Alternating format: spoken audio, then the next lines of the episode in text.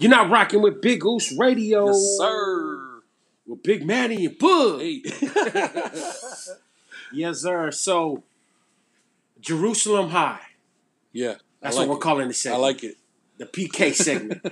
and just let me give the listener some context. I saw this this meme on social media. I don't know if mm-hmm. you got a chance to see it What? or or where I got the idea or so it was a meme on mm-hmm. on social media and it said pastors kids think they went to Jerusalem High or Mm. something right? Just kind of clowning. And so I thought that was pretty funny. Somebody tagged me in it uh, a couple months ago and there was all these different pastors kids that got on there and just started responding and we're just kind of clowning on each other. And so hence the birth of this segment of ours uh, jerusalem high uh, pk segment where we we'll be talking about our experiences as pastors kids so Yeah. manny man when when did you discover that you you were a pastor's kid at what point um in your life did you Yeah. right find out like oh i have this responsibility Yeah. because i'm a pastor's kid Mhm. or you know And so for me, um, to be honest, Boog, my grandparents were pastors. oh And you so, always you know what I'm saying? And so my mom's parents were pastors.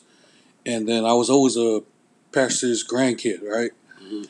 And it wasn't until like my, I want to say my ninth grade year in high school, Mm. um, when my dad, you know, um, decided that he was going to take up the ministry. Um, there was a church that was looking for a pastor at that time in the Mafkanga, the Samoan district back at home in Hawaii. In Hawaii. In Hawaii, yeah. And then uh, um, my dad was a youth leader at that time, you know, at, at, at Pearl Harbor Samoan Assembly of God. And then, um, yeah, the pastors got together and they asked um, if he would be able to step up to the call. Mm. And so that's when I started, you know, understanding, like, you know, because my whole life from kindergarten to eighth grade, I'm walling out. wow I'm living life like, you know what I mean? Like just a Yeah. typical kid, not not worrying about what people might think of me, what people might say. And I don't think anybody else cared too. mm. You know what I'm saying? And so um, it wasn't until ninth grade. And it was hard for me, but because yeah I'm like going into the years, you know, um, in high school where you start to figure out the kind of person you want to be. You want to establish who you are. And, you know, in those you're high still school yeah, searching kind You- of, you- you in the high school years, you know, like eighth grade, and you you just being a kid. You know, when you step into ninth, tenth, eleventh grade, now you're like, okay, I'm I'm thinking about my future. You know, and, and I who, what kind of person I want to be around people. You start hanging around with different types of crews and stuff. that's when you were because you were like a seahawks fan during never, never. oh okay just checking. Yeah, but but uh, it was in those stages where Dad said, "Yes, I will answer the call." And Mm. for me and my brothers and, and you know my sister, um, we were like, "Hey, that's kind of not like what we want." You know what I mean? Mm. And so we had to struggle through. We struggled with the fact that, um, God, you called my parents, but I didn't ask for this. wow You know what I'm saying? deep yeah While I'm going through that whole teenage transition, Yeah. you know about you know because after pastor, you know, like after church on Sunday, you're still a kid. And Yeah, you're still yeah, trying to live your life, and you're still trying to you know be who you are in society. And so, I think the biggest thing for me was the magnifying glass and you know the microscope that was put on your life after you become a PK. Talk talk a little specifically about the magnifying glass. Yeah, um, because listeners probably don't know. Like, if Yeah. you're not a PK, Yeah. you won't understand that concept. Exactly. And so when PKs get together, we talk about the magnifying glass and what this is is, um, you know, because you're a pastor's kid now, and so people automatically hold you to a higher standard, Mm. and and and they, I don't, I don't want to say they want to they want you to fail, but when you fail, because you're under a magnifying glass, everything is magnified, Mm. meaning it's bigger now. Yeah, yeah, yeah, yeah. It's bigger than what it is. Yeah. And so, you know, me from K to eighth grade, I'm living life however I want, and you know, not doing anything crazy and you know, out of the ordinary, but Just, Just being an adolescent, yeah. yeah. just being, you know, messing up here and there. And um, now in ninth grade and in tenth grade, when I'm messing up, now everything's like, Mm. dude, you're a pastor's son, you shouldn't be acting like that, Mm. dude. You you gotta, you know what I mean? Like yeah. you're you're you're embarrassing your family, Mm. you're shaming your father, Yeah. and you know stuff like that. And so, and so that's my experience Mm. um, in in talking about you know the magnifying glass, and so I know that you're a PK too. Yes, sir. And so, um, what are some things that you would like to shed light on that not a lot of people know? You know what I mean? In growing up as being a PK and stuff like that. So, my experience, man, much similar to yours, Manny. Pops decided to become a pastor when I was a freshman. I think the same Okay. thing for you, right? Okay. And so we actually, that was like a huge transition for me because I grew up stateside. I was born in the Bay Area, San Jose, California. Yeah, that I mean. and uh, kind of thought dad was in the military, so we moved around Hmm. a lot, right? And so um, he made a promise to his mother that Yeah. he would that he would become a pastor, Okay. and so he left Samoa uh, to join the military. But in the back of his mind, uh, when he uh, retired from the Yeah. military, that he would go and fulfill that calling. Mm. So it was always a goal. It was also going No in matter what, mind. yeah. Like I didn't know Yeah, that. He exactly, could share yeah. that with me. He might have shared that with my mom. Uh-huh. but I didn't know. I, Yeah. All I knew was that, um, the, you know, the end of my eighth grade year, Mhm. Dad was he took the test to enter uh, Kanana Fou Theological Seminary, and all I knew was that we were going to Samoa, and Dad was going to be a pastor. He was going to go to school. I was still Wow. like, I still didn't understand what that meant. Yeah. Yeah. You know, I was just like, okay, I guess we're going to Samoa. you know, and you're going to be a pastor. Like Yeah. it didn't resonate with me at the time. So one, I get to Samoa, culture shock there Mhm. already because I grew up stateside Yeah. with that mind, with that mindset. And then I go to Samoa, and then it's a culture shock. It's totally different, so I have to adapt, Yeah. you know, to that to that lifestyle. But it truly saved my life. Mm. You know, going to Samoa and learning about my culture and my heritage and where I came, where I come from. Um, that was super important. It really shaped who I am today. Yeah. And and the way I look at life and approach life Yeah. for the most part. That's good. And so I feel like I have best of the both worlds. You Yeah. know, as it relates to, you know, growing up stateside. You know, I can speak English Yeah. Fluently. I can speak Samoan Yeah, fluently. you. You know, and so I'm still working on myself. that's been a huge help. But but I didn't know. So for four years, dude, we were in Samoa because it's a it's a four year college. Okay. And so it still didn't. What resonated to me is like the, like being in school and seminary for my dad. Like it was something that we all had to be in, Oh, okay. invested in. Yeah. Like so for four years, like they have these rules. Yeah. In the seminary school, like you have to go to morning devotion Mm. early in the morning. The lights, the lights, bro, have to be off at like 9 p.m. every Mm. night. And if you don't, if you have the lights off after the allotted time, you get fasala, you get in Mm. trouble. Right. So the, all these different rules that we had to adapt to, culture, it didn't resonate. And so I I, I, uh, I didn't understand the calling of dad, uh, uh, uh, his his calling to be a pastor until probably like early 20s, man. Because I was Wow. a renegade, man. I was I was Yeah. Yeah. I was making a bunch of bad decisions that were that impacted my family. More importantly, my father and his role as a pastor. And you know, in Samoan culture, that's a big deal, Yeah. right? So Yeah. to be in Samoa, my dad's, you know, trying to get uh become a pastor, going to school for it, and then here you have this this 14, 15 year old punk kid from from from America hmm who's come and is angry and upset about that, doesn't really care about that. All I care about is me. Yeah. Really, I didn't understand that, you know, all all dad was sacrificing to become this. Yeah. And so it wasn't until like my senior year where I saw the grace of God put me in a in a in a personal story Yeah.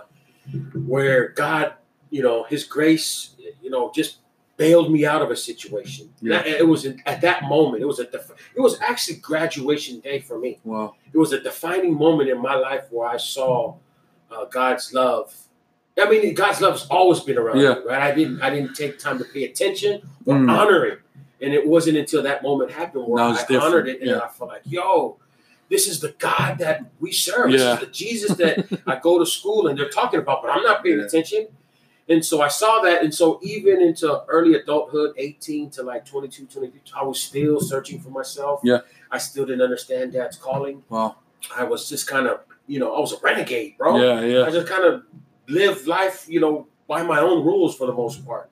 and it wasn't until I began to mature and develop more uh, spiritually, where I, I, and then I, I think the, the piece that really brought it together for me, Manny, was when I got married. Yeah. Or- And just a couple years before I got married, I felt like God was moving Moving. moving, me Mhm. away from a certain lifestyle into a calling. Yeah. That's good. And and and then I realized, like, yo, my dad's a pastor. I'm the pastor's kid. Like this ministry There's a requires- responsibility. yeah, Yeah. all of us. and so it was at that point where I was Wow. like, man, you know, and, and I, I just it was by the grace of God, man. So so that that was the point of my life where Yeah. I just figured out, yo, this is the calling and that it, it there's a responsibility and that all these eyes are on me, the magnifying glass, Yeah. so to speak, as you mentioned. So that's what it was for me, man. What, what for you, like and, and I have many different experiences, but for you specifically, what what what was the what, what were the moments that you struggled as a pastor's kid, being in the church?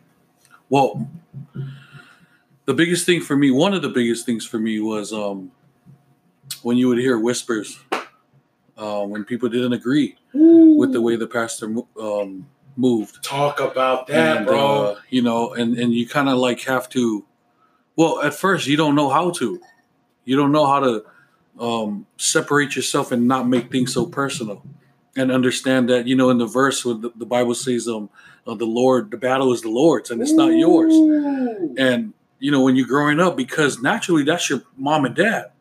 And so when they're hurt you feel that hurt. Yeah, and a lot of times you know because mom and dad was still learning how to how to do that too um a lot of the hurt was on us. You know what i mean? Like yeah, when they would come home angry or whatever it was it was shown to us and we were kind of like yo the church did this to you? Yeah. oh what's up? You know what i mean? And and so that was a big big struggle for me and and i kind of like just had to pray Mm. i think prayer was one of the biggest things that that i had to go to to ask god like god how do i separate myself knowing that the calling that you put on my parents and the calling that you put on my family it's much more bigger than somebody's attitude Mm. and it's much more bigger than yeah. than what people got to say about us or how they feel about us Mm. God, show me how to work through these things. You know what I'm saying? And so that was one thing for me. And there's many, but um, I want to ask you something. Yeah. Um, I know you heard the term before. Uh, pastors' kids are the worst. Where do you think that stems from? Dude, it's funny you mentioned that. That is, you know, it seems to be the mantra, man, for pastors' kids, Mm. man. And this, and there's all these different perceptions. There's these stigmas behind, you know, pastors' kids, and you hear that's a saying that's commonly said. Pastors' kids, oh, they're the worst kids. You know, in my case, man, I made that statement true. Yeah. you know, because I was, man, I was a pastor's kid who was, who was terrible, man. I Hey, mean, it's a big thing to admit it, man. yeah, man. It was. I I shame my father in, in a lot of instances, and you know, looking back as I reflect, like, yo, it's helped me grow Yeah. a lot. But I do feel I feel bad. I feel sorry. Yeah. But but there, I think there are different perspective. uh, There's different perspectives and lenses to to think about that statement. Yeah. Right, and there's a certain truth because I think that then the focus becomes on on us as pastors' kids, and that we um, are in a different kind of element Mm. versus this people or kids in general. Yeah. Right, because I'm a pastor's kid, I'm not right. I'm not less than or more than anybody, Anybody else? but we're equal. Yeah. And so, because there's this title, it's just a title, right? But we all uh, will enter heaven, right? The same way. The same way, Yeah. right? There's no special doorway because I'm a pastor's kid. There's no Right. backdoor There's access.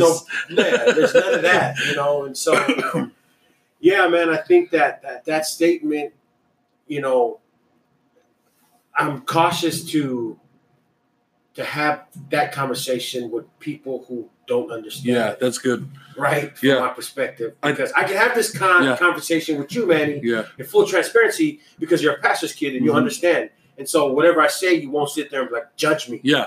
You know what I'm saying? Because Yeah. we, we we walk the sa- a similar line. Yeah, and I think like you know, similar to what you're saying, there's two sides to this, right? And so the challenge is for a pastor's kid. Um, how can you get mad at the quote? How can we Yeah. get mad at the quote if we're making the quote a true quote? Yeah. Ooh, you know what I mean? Yeah. If we're living, if we're not living according to what's required of us, then how can I get mad about people saying that? Yeah. And then also the other side of it, um, for our for people who aren't pastors' kids to understand that there's no hotter hell for us. Mm. You know what I'm saying? And so so many times we automatically raise the bar for pastors' kids, raise the bar for the pastor's family, not realizing that hey, everybody's human. And and that's not you know some can say oh that's an excuse that's an excuse. That's reality. We are just human and god requires much more from us. But for us as as, as people who aren't pastors kids to automatically assume you know because if like like for instance if i steal five cents from my mom's purse and somebody else steals five cents you know regular member in the Mhm. church steals five cents do i go to a hotter hell Mm. because if i go to a Mm. hotter hell then you better give me a better uh, mansion in heaven then Ooh. right and so and Say so for for people who aren't pastors kids and who and you know there's no negative we're not trying to we're just trying to bring clarity Yeah. right uh, big goose radio we're having a segment jerusalem high jerusalem high just to um bring some clarity to the life of a pastor's kid what's Yeah. required of a life of a pastor or, or from a pastor's kid and and so i you know that's a It's a huge responsibility. It is. It I is. mean, I, I, I'm I'm grateful and thankful for the, the opportunity to be a pastor's kid. It's Mhm. a blessing to me because I get to see the people that I love yeah up there preaching the Yeah. word of God. There's no better feeling. Yeah. And, And, uh, and, and there's nothing that I would, nothing else that I would want to be a part of. Yeah. And to, to be in ministry in general, Yeah. serving the Lord. But how great is it to do that? yeah for real The people that you love, your parents. Yeah, You know and I mean? so I don't want to focus so much. I I know a lot about what we're talking about is it might sound negative. It might sound like we don't love the life. It it it, it was just new to us, right? Yeah. And then what, once we became um, understanding of the role of the title of you know things like that, um, I, I honestly can tell you, Boog, that it's been a joy yeah. um, to watch people get healed, watch people, you know, watch mom and dad serve and pray over people and lay hands over people, and, and people just get healed and blessed. And so that's been a, a blessing for me too. You know what I mean? Um, that's been a joy for me to watch people get saved and people get healed on so many different ways. Yeah, You know what I mean? Nothing, nothing more fulfilling than to watch people fall in love with Jesus. Yeah. you know what I mean. yeah, it reminds you of your first time. It reminds me of. It reminds me all the time of my first time Mhm. falling in love with Jesus, and I find myself falling in love with Jesus uh, more and more when I Yes, see, sir. you know, when I see, when I see or hear Dad and my family, my parents preach the Word of God. It's Mhm. it's it's amazing. It's Yeah. dope. Um, and so, and this is super, you know, it's near and dear to our hearts. So as we share our thoughts about being pastors' kids, it's just it's just allowing us to talk openly and freely about Yep. our own personal experiences, and and provide um, a platform for other PKs to come together and just talk and share. Because when there's certain pressures that we that we feel um, that it brings about, but we trust in the Lord. Yep. Do it all. We have some Yes. guests that are Yep. going to be on the show with us, and I'm excited about our guests. So stay locked in with us, Big Goose Radio. Yes, sir.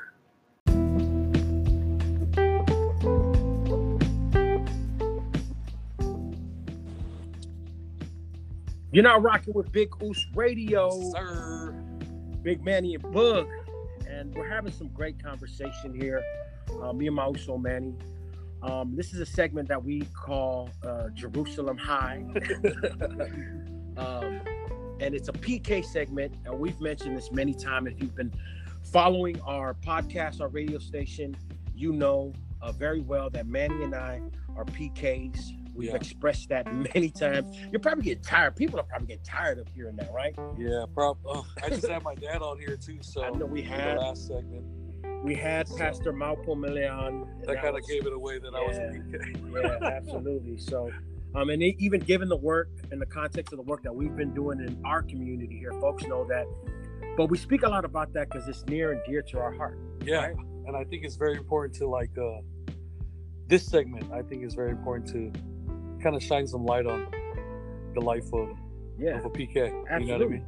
Folks need to.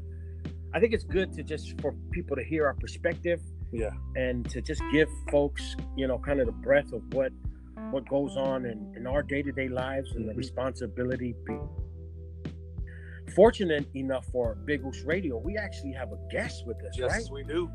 and I'm excited about um, our guest today. Um, she they she hails from uh, she hails from Las Vegas. Actually, uh, I think Los Angeles is her home, correct? No, Hawaii. Is Ho- oh, Hawaii is her home. I'm sorry. Um, her name is C.I. Ngapelu, and her her both her and her husband Philip are campus pastors of Great Life 702, in Las Vegas. Shout out to 702. Um, her parents also are pastors, Well of known. course, well-known pastors, pastors David and Debbie Katina. Shout Yes, out sir. to uh, Pastor David and, and Debbie as well. Um, together, they both have three beautiful daughters, Brave, Bailey, and Brooke.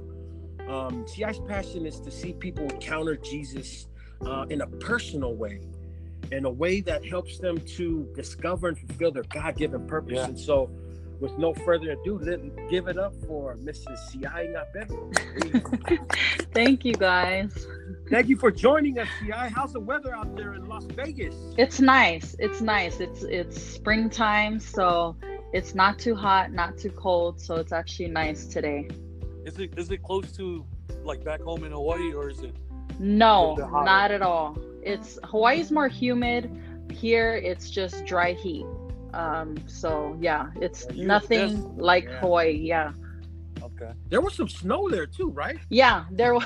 there was there we got a lot of snow uh, a couple of months ago, so that was that was nice. But nothing beats the beaches in Hawaii, and yeah, nothing like home. So, so, so, so Hawaii's home for you. Yes, You have been, both you and Philip have been in Las Vegas for how long? we this will be our third year, our Mm, third year here in Vegas. Yeah.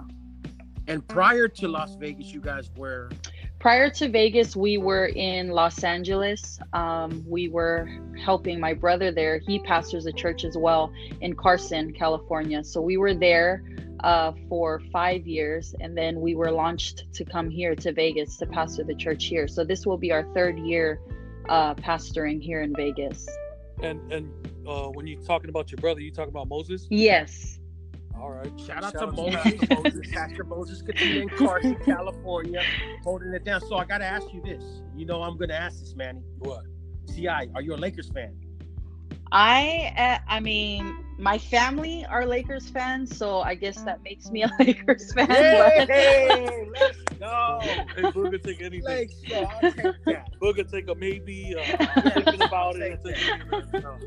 Take Take a, I know. I know your dad is a big time Lakers fan. Yes. Is he? Yeah, he is. Pastor Dave? Oh, okay. That's what's actually a lot of the Katinas. I Yes. follow them on social media. I think you're doing too much. No, I don't I'm think. just I don't saying, think all man. of them. Just saying, I man. think it, I just said Pastor Dave. I think that's- So, Ci, this is for Manny and I. First of all, we want to thank you for taking the time Yeah. Thank you uh, guys. out of your schedule to. I know you're. We know you're busy with the ministry there, um, but this is a, a really intentional time for us to just create a space for us to to talk about what it is to live as um, a pastor's kid hmm talk about your experience and and we just thought it'd be funny to to add some you know you know funny context to it and we call Yeah. this segment jerusalem ha Nice. right and so we, we want to ask a couple questions Okay. um to you get your kind of dive into into your into your mind hmm a little bit about um what that means to you and so my i guess i'd ask uh, when did you realize you were a pastor's kid? And and what I mean by that is like, at what moment in your life did you realize like, oh, I'm my parents are pastors, Mhm. and all right, I have a responsibility Yeah. Yeah. to, to whatever it is. And, and Mhm. what moment was that for you? Well, I think for me, growing up, I kind of always knew that I was a pastor's kid. I mean, I was when I was born, my parents were already pastors. So, um, you know, growing up, I, I kind of already knew that I was a pastor's kid. Of course, because of conversations that would be had at home, you're at church pretty much 24 7. Um, but I think when I really realized it was, I, I want to say in high school, um, I because that was just that was in a time in my life where um, I felt the weight of the responsibility. Mm. And Mm. what I mean by that is, you know, due to friends and and people that I hung around with that I, I was connected to, um, I guess that's when I began to see that I had to not had to, but I felt like I had to act a certain way, talk a Mm. certain way. There was certain um, I was involved with a lot of different ministries at church, and so of course that came with a responsibility And so, um, but even from when I was younger, you know, we would go to church conferences, we would travel around the world with my parents. So there was always some kind of, you know, special treatment, I guess, for the lack of better words. Mm-hmm. Um, Uh-huh. some some of it some of it was you know it was to my advantage and some of it not you know because when you're a pastor's kid you kind of live in this glass fishbowl thing where everyone sees your whole life you know Mhm. so i would say it was in high school where i, I kind of began to feel the weight of the responsibility of what that actually means to be a pastor's kid Wow. how did how do you feel like that helped to shape or uh, it maybe it helped to shape or just I, I, I might say just shape in general your identity like to, to you know realize Mhm. that in high school like were you and i speak because for me personally you know when i was in high school my father was actually in school okay to become Mhm. a pastor Mhm. and it actually didn't hit me right and Mm. what i mean i Yeah. didn't really i didn't connect with it it didn't Mhm. resonate in my mind like Yeah. i was still living life based on what you know my own perspective Yeah. right and so i didn't i didn't feel the onus of that Mhm. and so as i got older it, it began to kind of mess with me right Oh, and yeah. so my, my question to you is like how did how did that responsibility help to shape your identity It, um, you know, I think any pastor's kid would say that, you know, being a pastor's kid, growing up in ministry has its pros and its cons. And when I was in high school, it did more, um, I guess it did more damage to me than good. Um, Wow. not because I don't want to say it was because of the title, but it was because of my own perception of what I felt like I had to. I had to live up to certain expectations, you know. Um the thing about being a pastor's kid is you you never get asked to be put in this position. You know, it's kind of like your Yeah. parents take on the calling and, and and then you just automatically have to adjust to that. And so in high school I I viewed being a pastor's kid more negatively than positive. Um, Wow. and it was just because I allowed myself to listen to people's expectations rather than connecting myself to God himself and asking okay Mm. what does this mean how do I how do I walk this out and so um, I think if there's any other pastor's kids who are going to listen to this I pray that they would know that being a pastor's kid is really just a title you know because Mm. our identity is really found in who God is to us and so it wasn't until I want to say about my senior year where I had to get myself together, you know, to a place where I told myself, okay, I'm going to graduate, I'm going to become an adult where I need to know who I am for me. I cannot always live off of, you know, I can't always blame the church. I can't always blame ministry. I can't always blame, you know, oh, the title of being a pastor's kid. There came a time where I had to kind of find out who God was in me for myself. That's good. I think it's very interesting that you mentioned um, because you know high school can be some tough years. And, Yeah.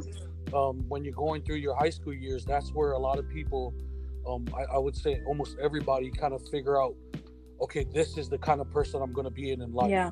And Yeah. this is what my identity. I'm. You know what I mean? And that's Yeah. that's where most of it comes from. hmm um, you you start to hang out with different crowds and you get to feel um, because me when i became a pastor's kid my parents i was just i think ninth grade Mm. and boog boog doesn't even know this but when i came in when my parents became pastors i just got into those years where i'm starting to um, put my foot down and say this is me this is who i'm gonna be Mm. Yeah. but then you know from like ci i think it's very interesting that you said you even from birth that you Mhm. knew that you were a pastor's kid and yet it didn't take all the way to your senior year to figure it out Yeah. Yeah. the responsibility and the weight of things um so what are some joys um of you that you found in in your journey um being a pastor's kid um because a lot of times you know we like to you know because i kind of dealt with the same thing where i looked at it as a neg- from a negative standpoint Mm. like man everybody's watching me hmm everybody's on my tail about this and that. Yeah. And, you know, from from kindergarten to eighth grade, ain't nobody care about my life. Yeah, yeah, You know exactly. what I'm saying? I, I get to do, I get the Yeah. freedom to do whatever. yeah. And now the magnifying glass is on me. Mm-hmm. Yeah. But, but but I'm entering into a point of my life where I'm trying to establish my identity. Mm, But now everybody's magnifying glasses on me. Yeah. yeah. You know what I'm saying? So I took when when I became a pastor's kid, it was very difficult for me, Yeah. um, and I saw it from those lenses. But what are some joys? If you can share with our listeners, what are some joys about being a pastor's kid, and when you did find God in your senior year for yourself? hmm I, I love that you know you guys are asking about the joys because uh, I, I think that sometimes it's easy to as pastors kids i mean if we can be honest there are times where we could take on a more victim mindset you know that Yeah. you know just like what we've mentioned about people watching us and but there are joys of being a pastor's kid and i think for me just speaking personally in my own life um, one of the greatest joys that i have is being able to um, watch my parents and the example that they set for Mhm. us um, you know seeing them enjoy ministry and not enduring ministry. Um, and when when i see the joy that they have you know i think that encourages me and being able to see that firsthand um, in an example as as them um I, that's that's what brings me joy to be able to do the same thing now that i'm pastoring. And Mm. um you know but i mean don't get me wrong ministry is a heavy load to carry um but being able to see them you know because there are times where i see them go through hard patches in ministry and in my mind i'm Mm. thinking man why would anybody want to even stay in that kind of you know Yeah. you know but but seeing that it's it's a life of faith really you know and when we think about faith faith is something that you don't see you but you believe it. And so that's what the life of ministry is. And and i find joy in that joy in the fact that god comes through every single time Yeah. you know and um if if there are any pastors kids listening who their parents are much like mine's that ministry has been their livelihood. Um, and i want to be very careful in how i explain this but you know ministry is it, they don't have a second occupation. They don't have you know side jobs or whatever. So we get our livelihood from ministry. And Mm. um, it's not like other kids in the church who their parents have steady jobs steady incomes. It, they don't really need to care about you know worry about bills or whatever. But when your parents are full-time ministry there are seasons where the church is doing great which It's rough, yeah. means the pastor's doing great as well you know but then there are other seasons where the church is not doing so great which means that the pastor's family is not doing so great either you know Yeah. and so it was during those times where um, finances were low and we we weren't sure where the next uh, bill payment was going to come from or whatever that i've seen god come through time Wow. and time again. And for me that has become a joy just to see god show up you know Yeah. and to see that okay he didn't just give us this calling to have us figure it out on our own.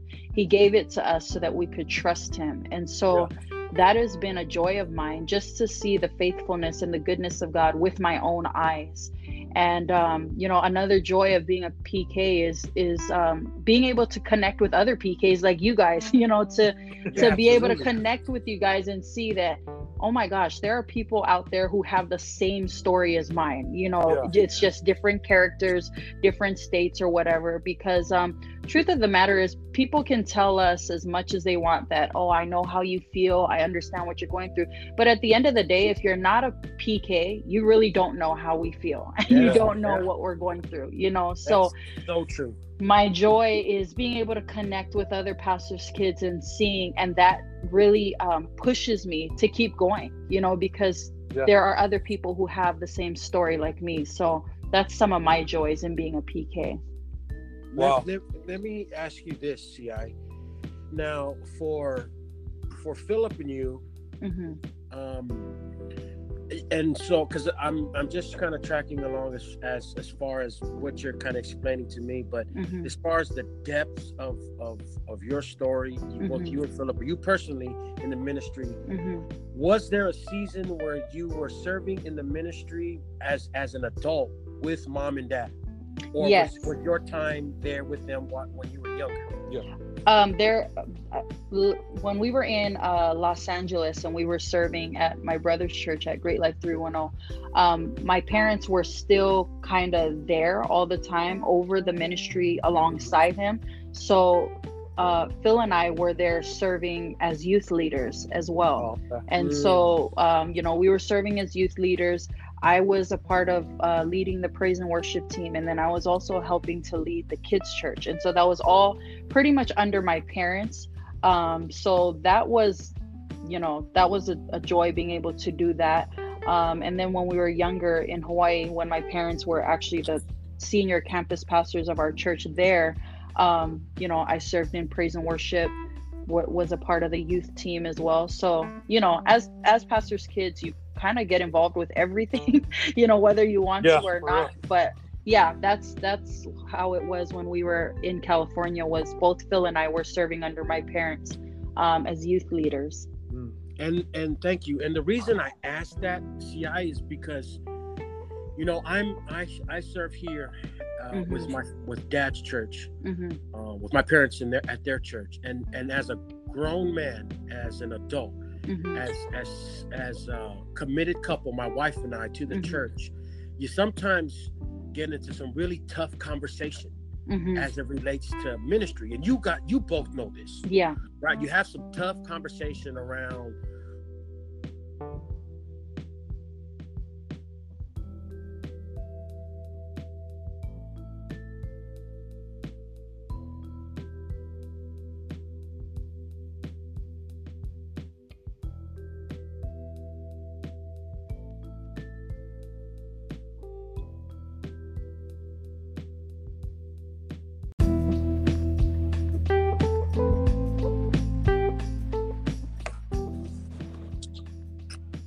And so the reason that I asked that question to you CI, um, as far as you and Phil being in the ministry as adults, because I think we have mm-hmm. different experiences when we're young, right? As mm-hmm. you know, when when I was yeah. in high school and I was in ministry with Dad, I understood yeah. ministry uh, from a different perspective. And then when I became an adult, I also I understood about certain responsibilities around mm-hmm. you know how decisions were made yeah. Like and it's and as an adult i've been able to engage with our, a dad in his church and, and, and ministry mm-hmm. as a mm-hmm. whole through some some tough conversations. Yeah. Um and so my experience there as an adult has you know like uh, uh like i said it's just it's been tough in in the sense where sometimes you you naturally your flesh wants to be angry right? Yeah. When you hear folks saying stuff or they're complaining yeah about you know that's you know at the end of the day that's still mom and dad mm-hmm. right so as exactly child, right it's like man that's my mom and dad like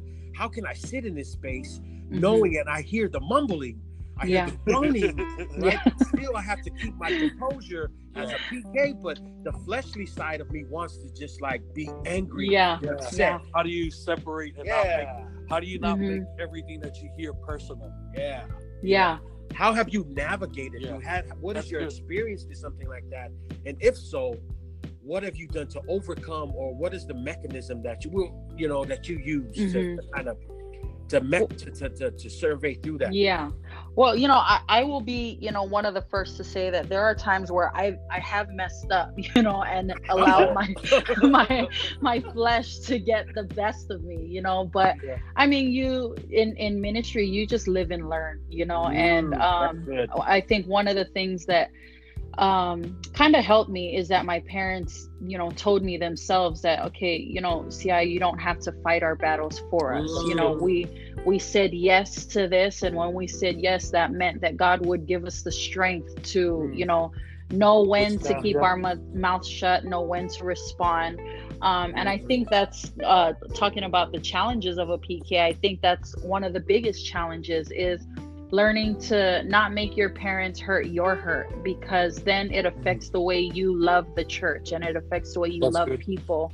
And um, there have been times where i saw that my my love towards people of our church and I, have allowed it to be um, blurred because of things that i've heard them say or maybe things that i saw them do that were dishonoring or disrespectful or you know whatever. But i think that is um, when my parents told me that it I it kind of brought comfort to me in a way that you know they Mm. told me you don't have to fight for us you know Mm. and and so I think um, just just I think prayer has to be our biggest uh, weapon you Yeah. know in that Mm. okay lord you put us here so that means you would give us the wisdom on how to love his people Mm. because the Yeah. church first and foremost it doesn't belong to us anyway in the first place you know? And so that was kind of something that i actually just uh, read about in my devotion this morning um, when Wow. you know jesus told the disciples you know when you go into that village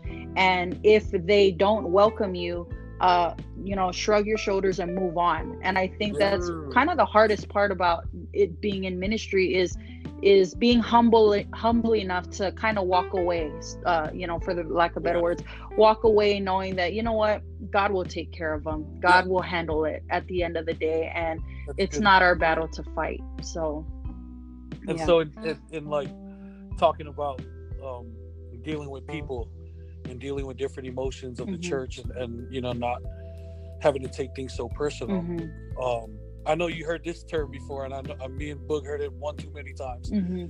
Um, what do you feel about when people say uh, pastors' kids are the worst kids? I think uh, I, I personally don't like that saying.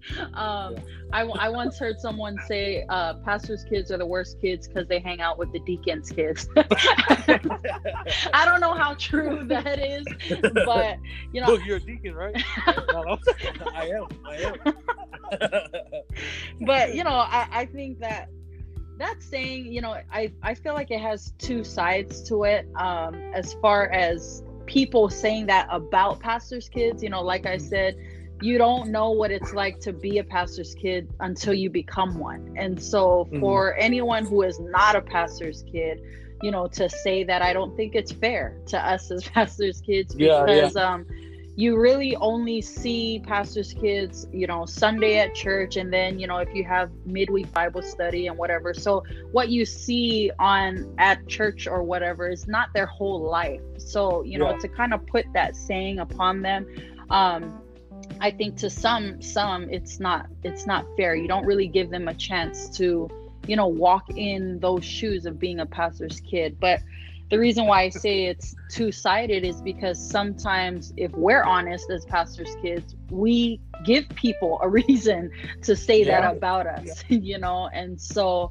um, my my parents always used to tell us, you know, don't give people anything to talk about. You know, if Yeah. if you know that your social media doesn't line up with what your past your parents are talking about on Sunday, then Yeah. you know it's uh, you you're giving people that leeway you give them that reason to to say that so you know i think it goes both ways um, to those who are not pastors kids um, i think praying for your pastor and their kids is the best Mm. thing you can do you know Yeah. but also to us as pastors kids it's not giving people anything to talk about you know it I, it's not being fake it's not hiding the real you but at the same time it's um Be mindful. yeah being being mindful of of the calling and because with the title comes an anointing and with the anointing there's there's responsibility Mm. so um yeah that's that's my take on that You know, it's funny because I was talking me and Boog. Um,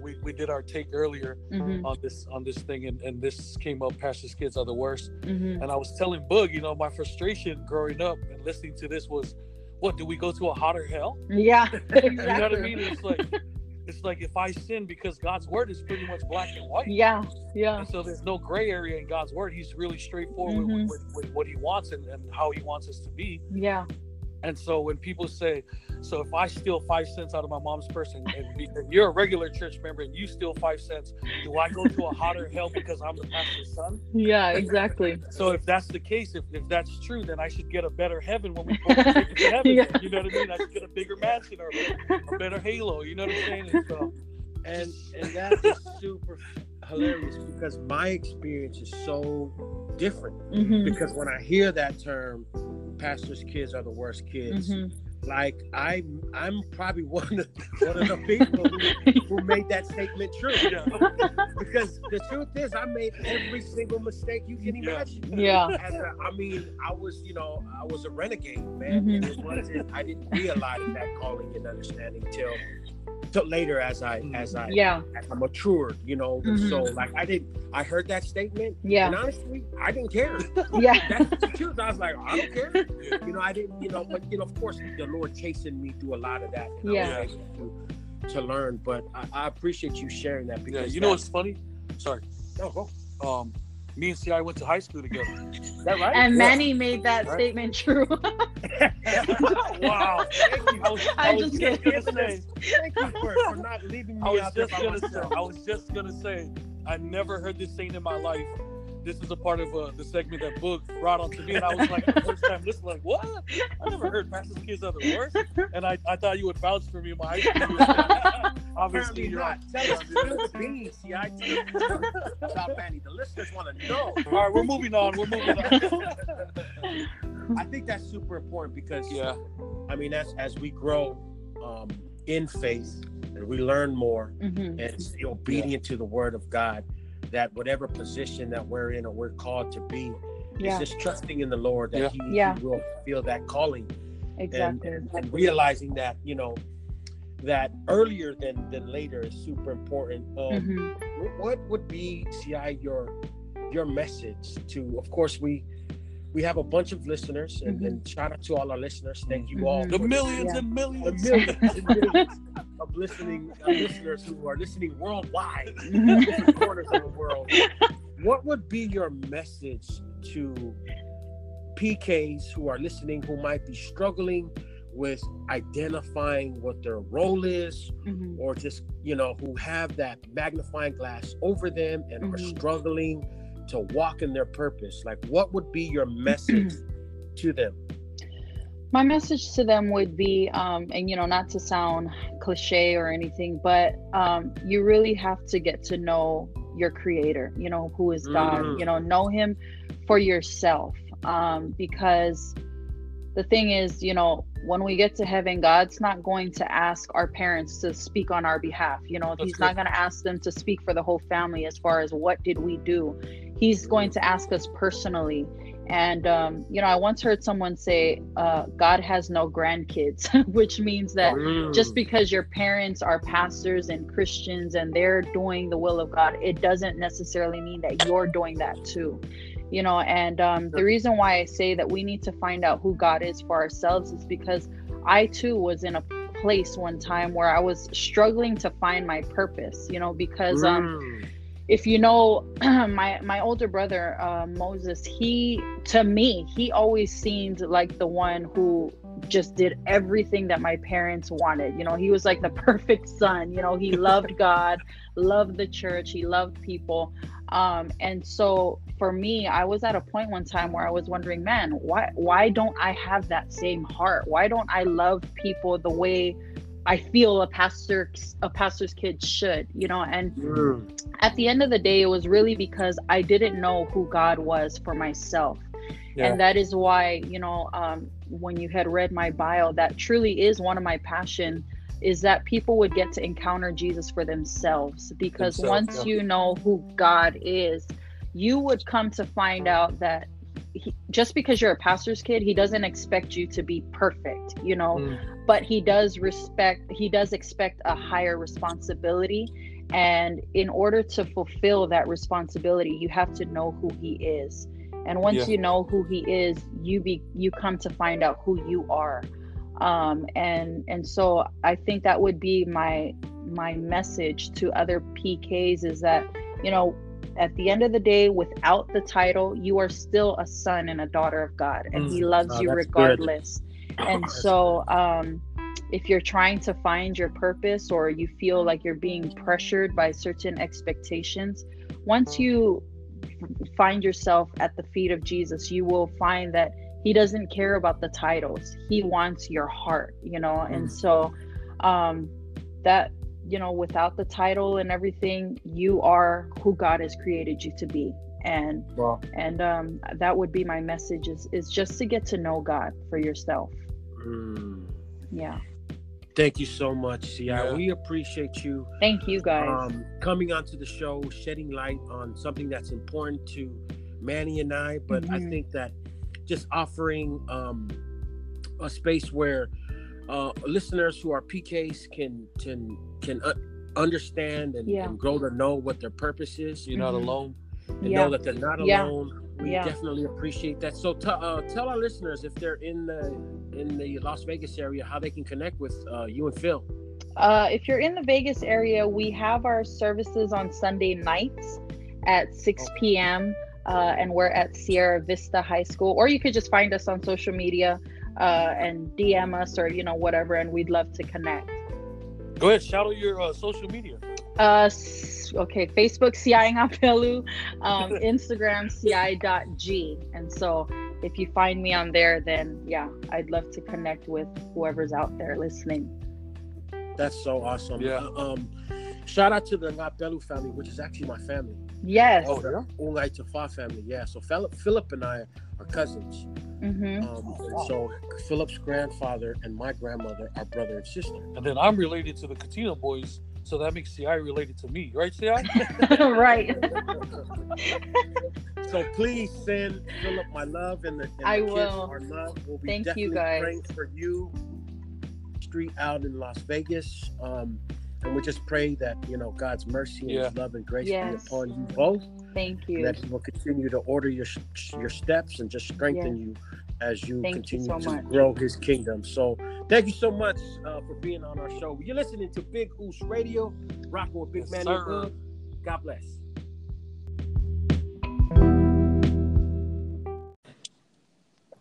You're not rocking with Big Oos Radio, yes, sir. Big Manny and Boog. Man, we're having some dope conversation here. Shout out to uh, Pastor Siai Ngapelu for joining us on the Yeah. uh, this podcast, and we've titled this Jerusalem High because just to add some some flavor, you know, just uh, more you know comedy to this segment. Um, where we're breaking down uh, this PK segment, um, and so we're excited about um, having these conversations and where it's leading us, and Yeah. feel super hopeful, man, around just all the, the great messaging that's that's come yeah, And clarity. that's come about this. And so we're excited to have um, a guest, man. We have a guest with us, right, yes, man? we do. Uh, Mrs. Rachel uh, Mangale. She's the daughter and pastors of Dan and Mabel Mangale. Uh, her sis- sister of Sarah Mangale. Uh, their family moved to Seattle about 20 years ago, and they pastor Hilltop City Church, Seattle. So, and that was actually formerly White Center Assembly, um, and they're still here Yep, and and serving and the church has actually grown and expanded Oh, out yeah. to Tacoma. Yep. And and your parents actually pastor uh, Hilltop, City Church, Tacoma. Tacoma. Yep. So, ladies and gentlemen, help us welcome Miss Rachel Mangale. What's up, guys? What's going on, Rachel? How you doing? I'm doing good. I'm doing good. Thank you for having me. All right. We we appreciate you being on here and taking the time out of your busy schedule to be with us. It means a lot.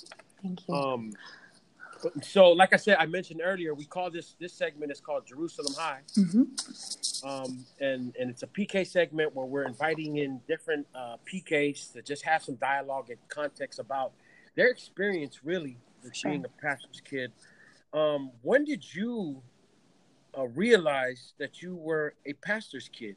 Like what point in your life did you Yeah. realize, that, oh, there's this responsibility on me? Yeah, Yeah. yeah, yeah, I'm PK. Like, when did that happen for you? for sure. Um, well, like you kind of said in my um, in my bio, my parents moved to Seattle to pastor um, what was then White Center Assembly um, in 90, in 1999, and so um, I was seven at the time, and um, my little sister Sarah was, would have been about three or four, and so um, that's when we officially or technically became PKs. Um, I would say that um, the kind of realization of the reality of being a pastor's kid actually um, happened a lot later for us. Um, and I would say that a lot of that is because um, we just really felt like uh, in our house, at, at, the, at least, um, the standard was already high. Um, just come, I mean, if you know my parents at all, like they are, they are some of the nicest people you'll ever meet. But in our I house, love your parents, man. Yeah. By the way, Can I just say that. yes, your for are sure. so dope, man. Shout out to Pastor Dan and Mama Mabel Mangale. Yeah. Just really encouraging. I've, I've got the opportunity to hear hear Dad preach Mhm, mhm. um, at different services. Man, just a powerful, mighty man of God. Yeah, yeah, for sure. So when did you realize that? Like, at what point did you like realize, like, yo, like, there's a real responsibility? I would say probably in my um probably in like um I would say like middle school age um about um like kind of um mid teens is kind of when um we started to realize man like so already there was a standard just in our household alone um but then um kind of realizing man this just being a PK even though we knew we were just like all all the other kids but um we knew that God also had like a like kind of like a, a a call for us too, you know, um, Yeah. like there was a certain influence um, that came with being a PK. And so um, probably just right around that time, um, started realizing that, you know, I mean, that's an influence that we just have. And um, so um, take the opportunity and use it for the good. So, So about middle school. yeah, that's what I would say. Okay. And so you know, Vince is a pastor's kid, hmm and I'm a pastor's kid. Yes, you are. And Vince, when did you find out that? Like, when did it officially hit you? Like, you know, what's crazy is that I probably the onus of of that responsibility really came, I would say, somewhere in my mid early twenties. Oh wow, much later than huh? Yeah, man, I was a renegade, bro. Yeah. so, uh, Rachel, you know, in, in having this discussion about pastors' kids, and we know the responsibility that comes uh, with it. Yeah. You know, uh, when you're first growing up, you kind of don't know because, you know, um, dad and mom answers the call, Yep. and you yourself have to like get ready and get ready for the Yeah. ride. hmm You know, and so I know a lot of people that that uh, probably wasn't ready or didn't. Mm. You know, Don't they probably feel like, oh, this wasn't our call. Why are we being brought into this? Yeah. Um, you know, growing up, you see your parents say yes to the call, and you automatically have to jump in on board with them. And so, um, with that, we know that it brings some challenges. For sure. Uh, maybe maybe a new life that you have to live, or uh, so. That's basically my question: is what are some challenges um, that you had to face personally um, in your life Mm. as a PK? Yeah, for sure. Um, that's a really good question. Um, and I know it's different for, um, you know, PKs all around the world. But um, for, I would say for us, um, one of the, um, I guess you could call it challenges, um, and one that I hear often talked about um, kind of in PK circles is, um, man, people talk, right? And so um, I've always we just we just know that's the reality. People will talk about your parents. People will talk about you, and um, kind of because of just the nature of um, of our position in the church, um, all eyes are on us all the time. And so, um, I think um, that is one of the, one of the biggest challenges I constantly hear.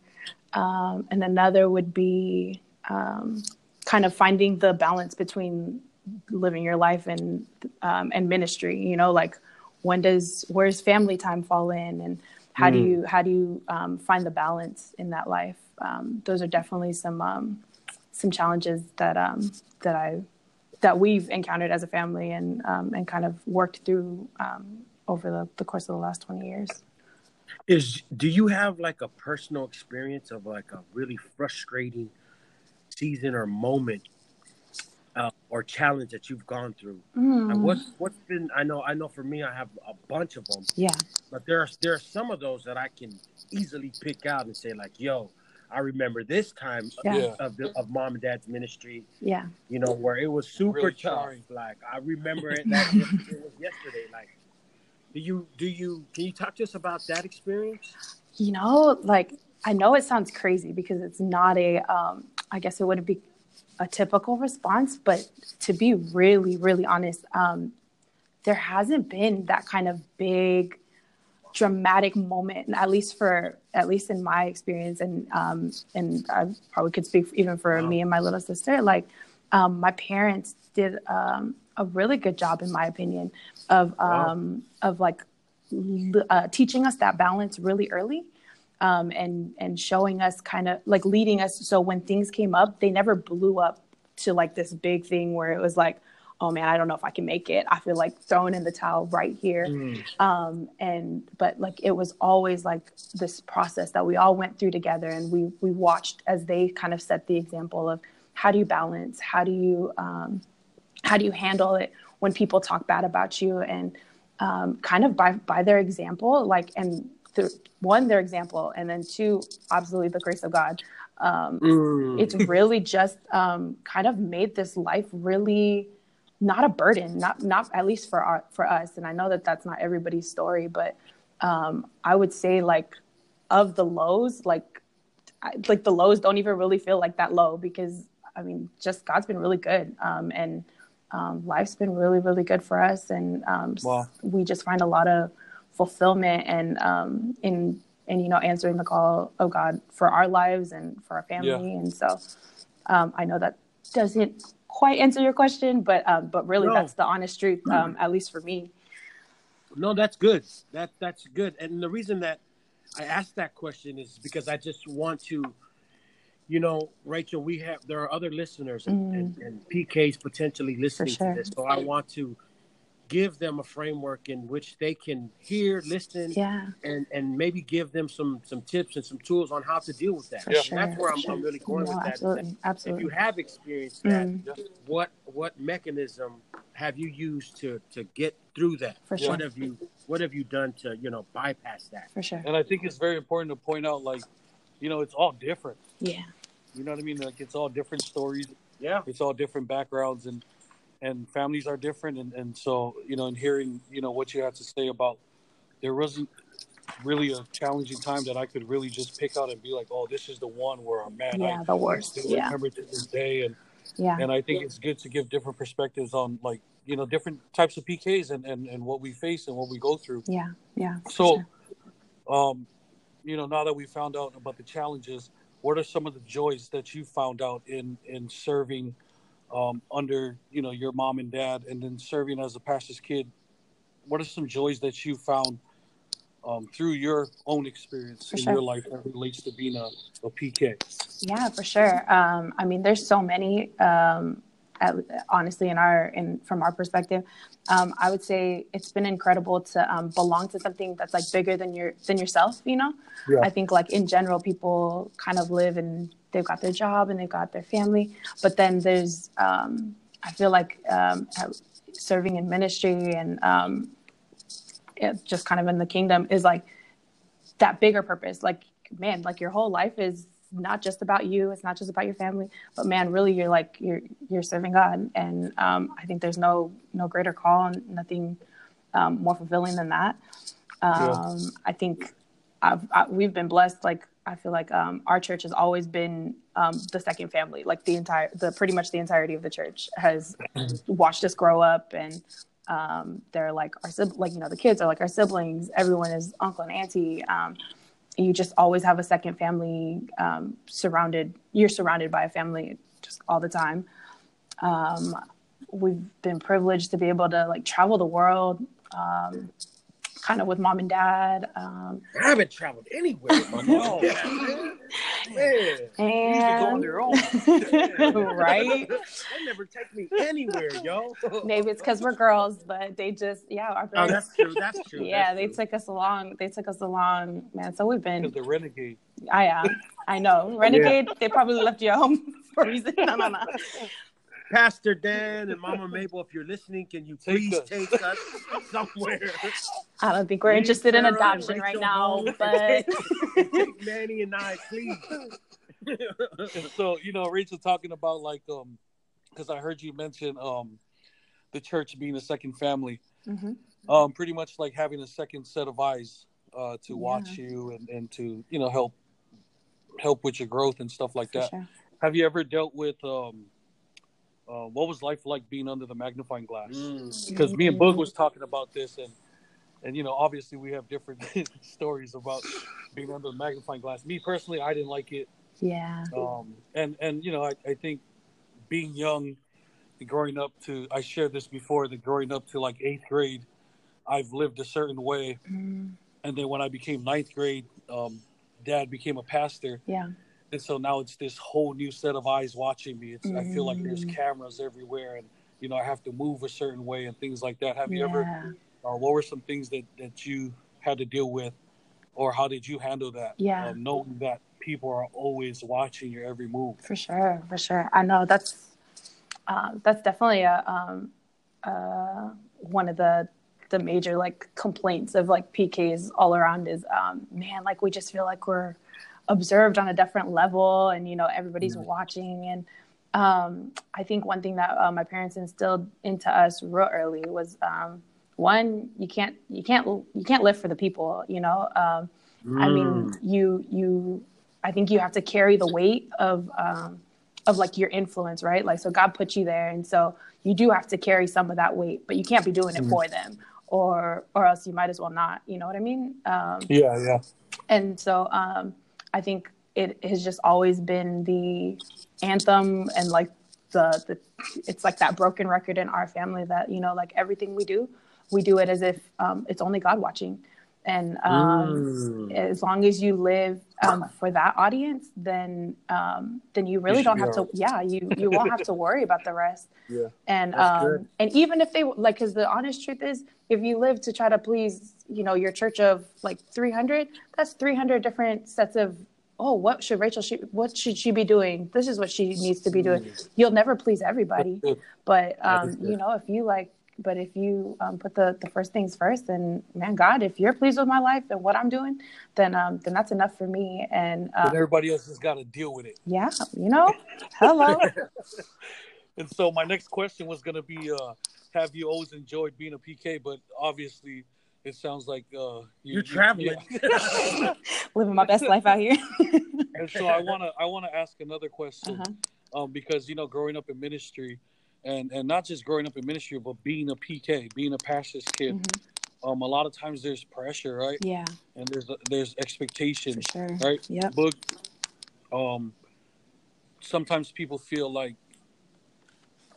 okay you can speak well your dad speaks well so because you speak well oh you should be the next pastor or you know what i'm saying or Mhm. because because um dad led worship and he's amazing at it and now you play Yeah. the, the, the banjo you play, right Boog Yeah, the banjo and you say at it, um, you should become the next, you know, this and the next Yeah. that. What do you, what do you say to people who's dealing with um, just being under pressure by expectations Dang. of not just uh, their own, you know, that the title, Yeah. but also from other people in the church who might be saying stuff like, "Man, you're going to be a pastor one day." Mhm. Because you, your grandpa was a pastor and your father was a pastor, and now you know you're the next generation, Yeah. and everybody's just expecting you to be the one. Yeah, yeah, yeah, yeah. Man, that's real. That that that pressure is real. Um, I mean, if you know me and my mom, like I'm kind of part two of her, and so I hear that all the time. um, you got to be the next pastor. You got to be, re-. and so, um, 100% relatable. And then, um, I think the biggest thing that I've always found is that, um, kind of what I said earlier, but like people's expectations, um, really can't hold as much weight to you as the call of God, um, and what God is asking you to do. Um, cause I mean, you can hit every single one of their, you know, expectations and things, and then get to like, you know, you get to the end of the road and God's like, but that's not what I told you to do. That's not what I sent Oh. you for. Mm. And that's what you answer for. And so, um, I think like just kind of learning to tune your own, tune out all the other voices. Um, even sometimes you're, I like, and I say this with a grain of salt because you should listen to your parents and like listen to wisdom and counsel and all that. But at the end of the day, like the voice of God has got to be louder than than all the other voices that are saying, "Do this, go there, be in this ministry," and um and really that's gonna be your that's gonna be your key to um to to doing what you're meant to be doing. And so um I guess what I would say to to PKs who are kind of in that in that position where they're feeling pressured, man, learn to tune out the voices and um Mm. and really, you know, the only way you can do that is spending your own personal time with God and um, hearing That's for good. yourself, like, man, this is Rachel. This is what I called you to do, and and you'll find that when you're doing what God's called Rachel to do, then it's easy and it's it's not a burden, and you're not like drained all the time, and um, you, you that pressure it relieves that pressure, and so Yeah, I think it'll be sad for somebody to do like forty things and complete them, Come and then get to heaven, and then God is like, "I only called you to do. Well, You didn't even do- My- but, my- I mean, my- That Yeah. means I'm in a world of trouble. there's grace. There's grace. Room at the cross. Mm, I like that. How- does grace ever run out? No. Maybe for me and Boog. Well, y'all trying the limits, maybe, but no, no, no. You know, I thank you for for answering that. You know, being a PK, Mm. right? There's these stigmas, Oh, right? There's this perception. Sure. There's these ideas, you know, of what pastors' kids should be, Come how they should act, Yeah. how they should carry themselves, Yeah. so on and so forth. Stuff that I know that you two have experienced. Mm. And so I share that experience with you Yeah. because I know one, you both can relate. Mm. What is your thought about this saying? And it's a saying that that that's very debatable that we go back and forth in, in, in talking Um, about. She's laughing. She already and knows. Give the it to me. pastor's kids are the worst kids. Ooh. What are your thoughts about that saying? What are my that thoughts? How much time you got, Boog? How much time you got? I never heard this in my life, by the way. It's because they were talking about you. No, I'm just kidding. um, man, that saying I've heard, I've literally heard all my life. Um, and I think, um, really it comes from, or I, I would say it stems from like, um, and I can only speak to Samoan churches. I mean, now we're like a multicultural church, but I grew up in, you know, pretty traditional Samoan churches. And so, um, Samoans, which for good reason, um, you know, they, they, they carry a different level of respect and honor for their pastors, which is like totally what you should do. Um, but I think part of that pedestal um, over the years has also become like elevating um, the kids up there too, to where like we carry we carry these PKs as if they they aren't kids, you know. Um, and so I think when we say when they say that phrase, man, pastors' kids are the worst. It's like really they're doing the same thing any other kid would do. It's like Mhm. if a regular kid lied and then a pastor's kid lied for some reason, Preach. that sin is a lot heavier for the pastor's Oh, kid than it is for yeah. anybody else's kid. And so um, I think at the end of the day, kids are kids and um, they have to learn, they have to grow, they have to um, be developed. And so um, just the same way we would give grace to our own kids and we give grace to all the regular kids who are running around is the same grace that these kids need to be able to grow. Um, Yeah. and I think, um, you know, life honestly is hard enough without without the pressure of being a PK.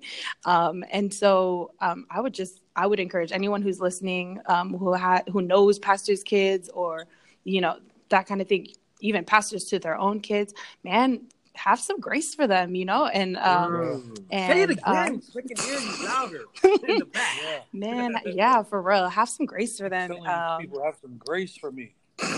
Take up, take up an offering for the pastor's kids. I don't know if y'all count as uh, pastors' kids anymore. Uh, we, we won't call out ages and nothing, but um, but no, for real. And and I think um, you know when we realize when we put it in perspective, um, the standard like you there's no like when you get to heaven, there's no like higher list of like rules for pastors' kids than it is for anyone else. They're even across the board, um, whoever you are, whatever background you come from, and so um, I say be gracious to them.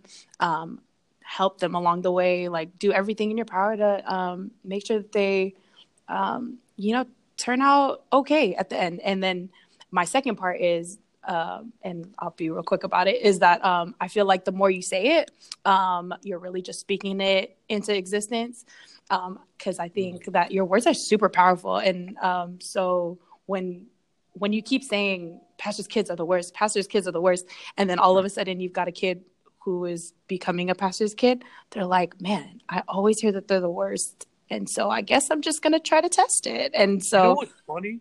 is that what you Sorry, did? Is that what you did, Emmanuel? No, but, no, but it's very true because Yeah. when I when I started hearing these things, right, Mhm. I almost, to be honest, Boog, I took it like a challenge. You know what I'm saying? And if and if I felt like on a real, right, if I felt like, well, I'm not, I'm not really bad, Yeah. but every time I make like a little slip up here and a little slip up here, Wow. you know, growing up, and people would say, "Oh my gosh, pastor's kids are the worst." Mhm. I almost took that like, "Oh, you want to see worse? Okay, then let's do this." You know what Yeah, I'm saying? yeah. And, I, and I, I think that as a challenge more than anything. Yeah. And so, Thank you for sharing that, Emmanuel. But then that grace that God that Rachel's talking about. Yes. So, Well, uma so uma ya. Rachel- Wait, wait, lo. Rachel's because because of the the stigmas that we Mhm. just talked about. Yeah. And you you were able to weigh in on. Did that make you a little more cautious about decisions you made, about how you carried yourself, so on and so forth? Did you find yourself like, oh, I got to be super extra, Yeah. right, cautious about Mm, what I'm, where, where I'm going, who. I'm with, right? Yeah, yeah, yeah.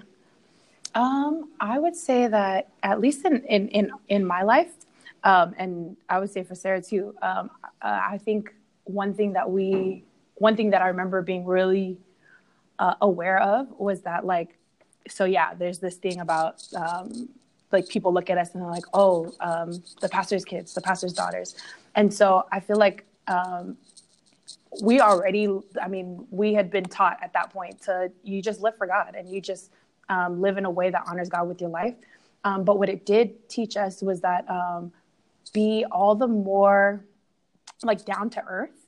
I don't think there's when you are a pastor's kid and looking at other pastors kids i don't think there's anything more annoying than pastors kids who walk around like they're all that you know in a bag of chips. And so me and sarah um, i would say when we were still pretty young we just kind of like made this thing between us like nobody will will um basically like nobody we didn't ever want someone to be able to say that about us. Like um that oh my gosh yeah, they're the pastor's kids so they don't do nothing so like if there was one per like if there was someone washing the bathrooms like we were we'd be right there like oh we're gonna wash it together Mm. and if they're putting away chairs we're about to be putting chairs away together if they're Mm. serving if That's there are good. girls serving like we're about to be right there and and so um, i think Good. that was a that was one thing that was important to us because we never wanted people to be like oh they're treated differently because they're Yeah. they're that or the and so um, i think that was really like a thing for us. Um, but it, that was something that we were really that was if anything being a pastor's kid meant serve more like lead by example but also like just be normal you know? Be Yeah. be like everybody else. And so um yeah that i think that's Dude, you're you're like the perfect pastor's kid. don't even say that because let me just tell you let get my mom on here she will tell you how not perfect Yeah, let's I am. mom on here so she can She'll be like no she probably east she's probably east so she's not uh Like, not perfect Hello, can I read something? No, Maybe so- don't. And, and I, I, I say that to say because, you know, as a PK, Mhm. Different seasons of my life, I made a bunch of mistakes. oh for sure I same made a, I made a, a, a bunch of mistakes that have been, you know, I would consider really detrimental to the ministry for, you know, Mhm. for mom and dad's sake. Yeah. And I shame them because of some decisions that I've Mhm. made. yeah And I've had to, and, and those those seasons have helped me to grow. yeah for sure But but those have been some really frustrating moments also in my life. Man. Yeah. How you know, because the magnifying glass and having to feel like you have to be a certain way or you know to to not bring shame upon your family and Mm. ministry. Like have you have have have you ever had any of those experiences or those moments? man really i mean not to say that i'm perfect because i'm totally not but um i haven't had that i haven't had um, an experience like that and i and i know exactly like i know i know what that means. I know the weight of that you know Mm. like representing your family well because you also you're the way you live is like a reflection of the church a reflection of your parents.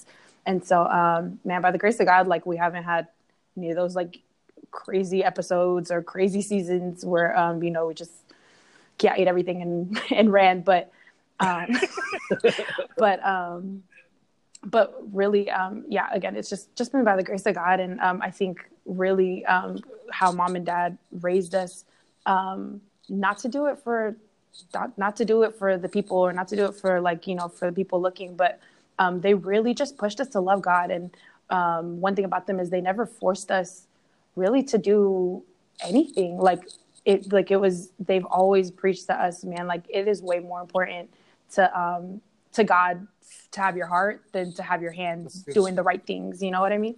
And so um i think um just kind of life the the way it's um um it's worked for us has um just been that we've we've enjoyed this journey and um and we've we love God, and so that's just kind of been the thing that has held held things together for us. So. Awesome, thank you. What would be your message, Rachel, to listeners that are listening in right now, PKs, mm. kids, or what you know, or just anybody in general who might be listening? What would be your your message? What would you want to convey to them? For sure, uh, as it relates to you know their own stories their own walks of life where mm-hmm. they might somebody might be struggling to identify what their role is yeah uh, to being a pk um, or just being pressured by different expectations that might be upon them mm-hmm. Uh, what would be your your message to them ah that's a big question um, i think it reminds me of um, i think it was just a couple years ago maybe two or three years ago that um, um, my dad's my dad's younger brother, uh, my uncle Ray in Frisco, shout out to Uncle Ray. Um, he was installed as as a pastor of like um, of our my childhood church, and so um, and he has two sons, um, Daniel Ray and Abraham. And so when when that whole transition was happening, obviously Sarah and I were, were like older, we're pretty much we're adults, and so and Dan, I think um, Abraham is still super young. Um, he's probably like, uh, I think he's six now, and um, Daniel Ray was in middle school. But um, during that season, when they were getting ready to become pastors, um, me and Sarah took time um, and just took the boys out to eat, and we were older one, and we were kind of just sharing our experience. And I think one thing that we were encouraging him about and I guess would be also my encouragement to other PKs and or people who are becoming PKs and you know they have no idea what to expect um, is that like really a lot of people will say that the life is like it's it's a hard life you know um, being under the microscope and they've got they'll have like a list of a hundred things that um, you know that make it hard um, but really um, I would say that the why um, from coming from that angle is that um, man, like serving God is always worth it, and um, and really like if, once you embrace it, like I, I I really believe that you'll you'll come to love it. I think on the whole, for us, seeing people like people's lives changed. Um, mm. We've seen some dope things like um, just God moving in like different countries. We've seen like super crazy incredible things. And so um, I think at the end of the day, we'll like 10 times out of 10, we'll say that like the life is worth it. Um, for the, the lows, like there's been so many more highs. And mm-hmm. I would say that that is one thing. I would also say to those, um, you talked about people who feel like they're um, living under pressure. Yeah. Yeah. Um, I I would say um, two things. One is kind of what I said earlier about living just for the audience of one. Um, but my second part to that, I would say, is that um, at the end of the day, like you are not, and I want to say this like nicely, but you are not the whole thing. You're not like the end all be all mm, of like your mm, parents' ministry. You're not the end all be all of like the church or the kingdom. Like, um, and you have to kind of live in in that balance, like where man, you are important, and like it's important for you to show up and do your part. Um, but like I kind of think of like you know baseball, like um, or softball, where you know if you don't step up to the plate, like eventually uh, they'll call up the next batter. Mm. And um, but the truth is like your it's in your best interest um, to jump in to whatever it is that God's doing um, in your ministry or in your parents' ministry, and um, it's in your best interest. And like, because like I I really believe that like the the life is rewarding. Um, like serving God, like it, it pays off in ways you can't even like you can't put it into money. You can't put it into yeah. like any like there's there's no way to um, really quantify it, but um, there's like a blessing that comes with it. And so really like you know um, take the pressure off in the way that like man like if you don't step up like God will call the next person, but for the moment that you have an opportunity to like make an impact, you have this small window of time where you have an opportunity um, to do something bigger than yourself, man, take it, like swing. And um, and so um, that would be that. That's and good. then my last one is for my PKs who are who have been like in this for a while. Mm. and are just finding it hard and or like coming up in like in one of those rough seasons um i don't know how else to say it except that man if god's called you there like he will grace you for it Yeah. and so no matter how hard it might seem right now and no matter like how difficult this storm might be um the end is coming. Like it is like a storm. There's no storm that lasts forever. And there's like a cloud can't just hang in one place forever. Like the end will come. The um like there is light there is hope. And um you're not the only one. Like i think a lot like that's kind of the struggle with pk sometimes is they feel like really Alone. alone. As if like i am the only one that this has ever happened to. Yeah. Um but the truth is like you're you're you're not the first um you're not the only and you're probably not going to be the last one to go through what you're going through. Um and so uh, like really i think my encouragement is to um to build yourself a circle like a circle of people who um can speak to you in that season and like really call out the best in you. And um and just to trust god that like he will he'll turn all things around for your good yeah like if we believe the bible believe the bible it says Yeah. um, that he will turn all things around for our good for those who love him and so um, Mm. that's really not to preach or nothing but Preach. Preach. yeah we appreciate we appreciate you um, coming onto the show, Rachel, thank you shedding light on uh, a topic that's near and dear to Manny and I. We appreciate your words of wisdom. Yeah. Um, we thank you for your your boldness in in standing firm for the Word of God, for supporting mom and dad's ministry.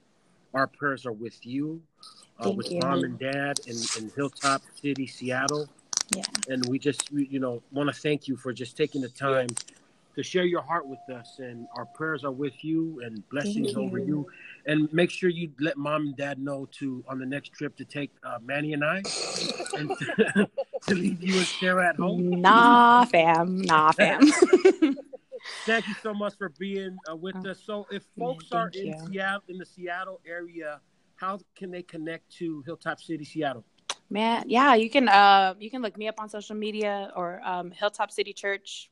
Google it. Um, our address will be there. We're on Facebook, um, Instagram, coming live shortly. Um, so yeah, what time are services eight thirty a.m. Um, on Sundays. In uh, and we're located in um, what is that? SeaTac. So okay You guys Right only do airport. one service right uh, right now? Yes, right now one one Sunday service, um, but we've got youth services throughout the week, um, young adult meetings, that kind of stuff. you guys have breakfast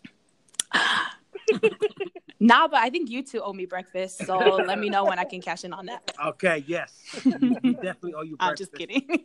Thank you for being on the show, Miss Thank Rachel. We you. appreciate you. God bless you. You're listening Thank to you. Big Goose Radio. Yes, sir.